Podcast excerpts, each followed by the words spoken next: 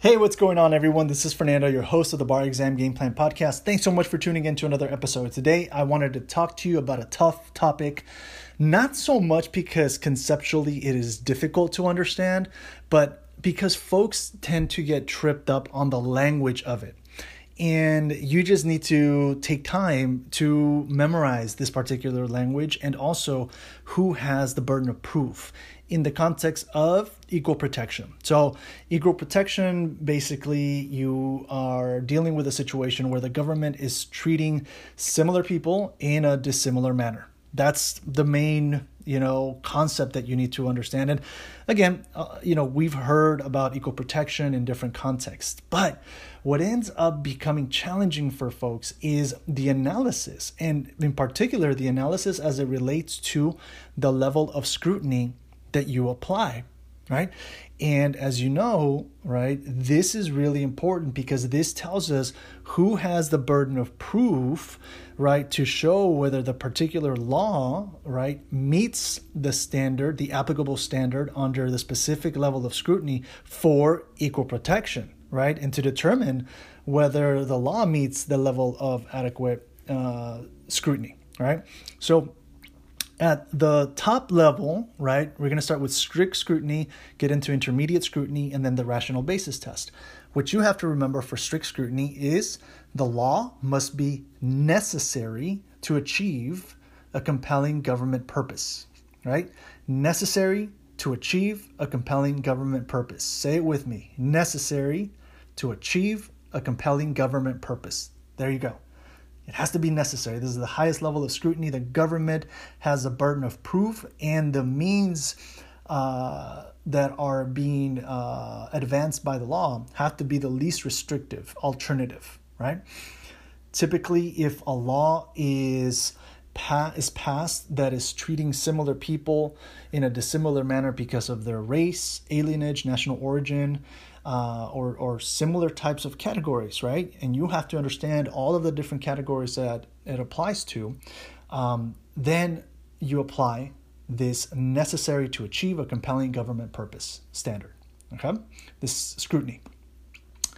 The next one is intermediate scrutiny. And here, the law has to be substantially related to an important government purpose, right? So it's not necessary anymore. It's just substantially related to, and it's not a compelling government purpose, just an important government purpose. The government still has the burden of proof, but again, substantially related to an important government purpose. Say it with me substantially related to an important government purpose, right? And this uh, applies to gender, uh, illegitimacy, uh, undocumented alien children, uh, laws that are are uh, benefiting women, right? Um, so you know these are the types of issues that are going to be uh, given to you in the context either of a multiple choice or an essay that you have to be ready to analyze. Okay, you know, is the law substantially related to an important government purpose? And I know that intermediate scrutiny applies because this issue, this law deals with gender, right? And that's the level of scrutiny that applies to that. Right? So you you again, you have to understand that there's, you know, different categories that kick in the particular level of scrutiny. Okay? And then rational basis test, right? That applies to issues such as uh, federal alienage laws, age, disability, uh, wealth, sexual orientation. And here, under the rational basis test, the person or party that is challenging the law has the burden of proof to show that there's no conceivable legitimate purpose in the government passing this law. And the standard here is that the law has to be rationally related to a legitimate government purpose or interest, right? So it's no longer, we're not even dealing with it being, the law has to be necessary, like in strict scrutiny. And also, we're not dealing with the law has to be substantially related, like in intermediate scrutiny. It just has to be rationally related. You know, is it rational that this law advances the particular, you know, goal that it set out to be uh, for purposes of a legitimate government interest? Not a compelling government purpose, not an important government purpose, a legitimate government purpose or interest, right? So keep it organized in your mind in that way. And again, rational basis test, rationally related to a legitimate government purpose or interest.